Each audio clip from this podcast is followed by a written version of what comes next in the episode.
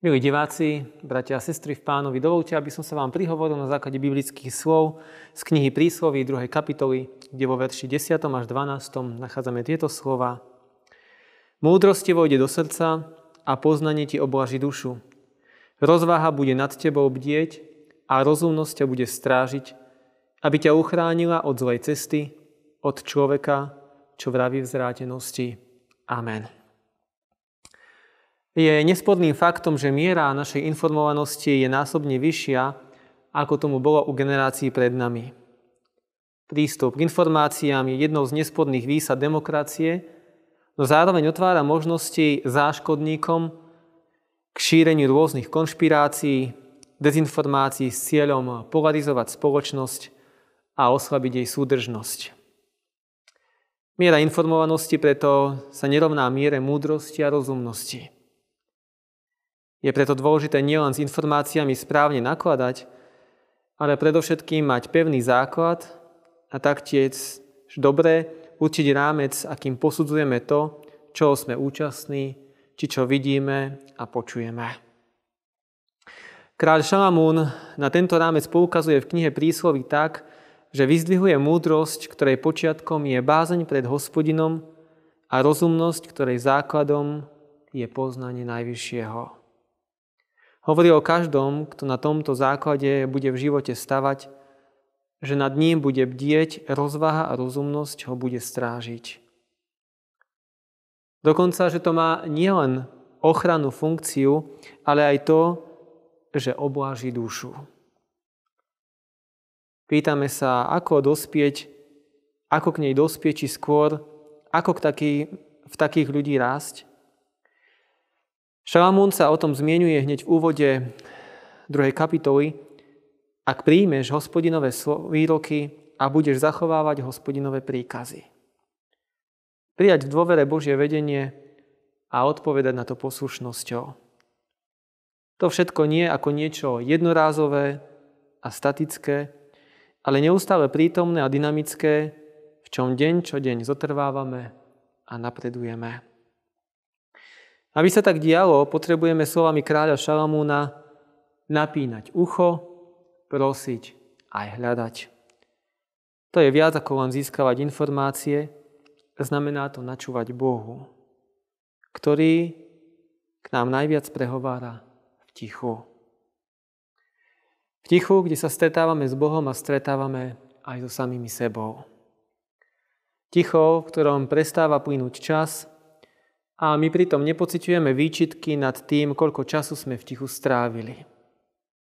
Ticho, v ktorom dokážeme ísť hlbšie a v hĺbke Božej prítomnosti sa Božiemu konaniu otvárať. O také ticho je potrebné zápasiť a chrániť si ho za každú cenu. No neraz znamená skôr privstať si, inokedy nechať bokom telefón, či vypnúť rádio. Máš v živote také miesto, takýto čas?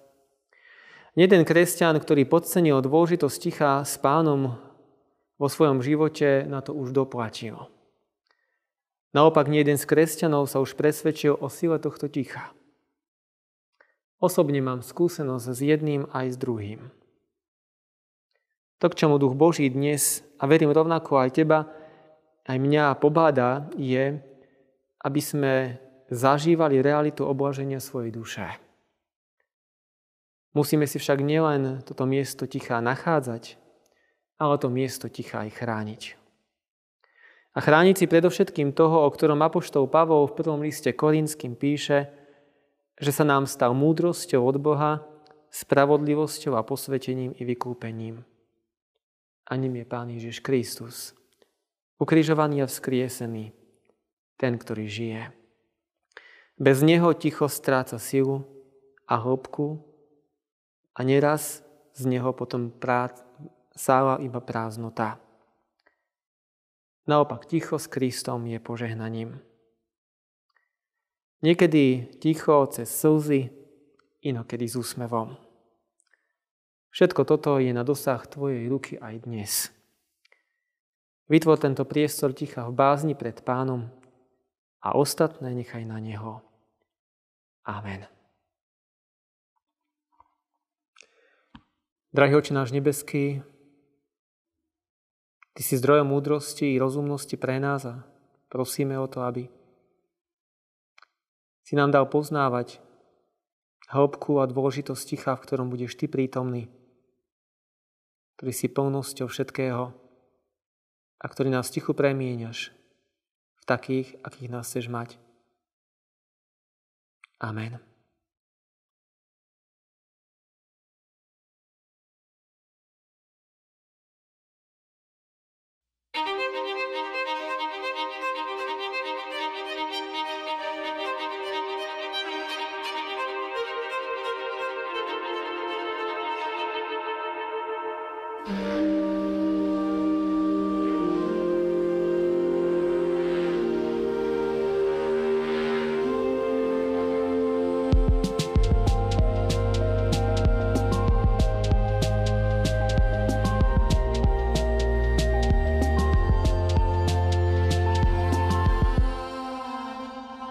viac bázne, daj Bože, a viac svetosti, viac smutku nad hriechom, viac slnka.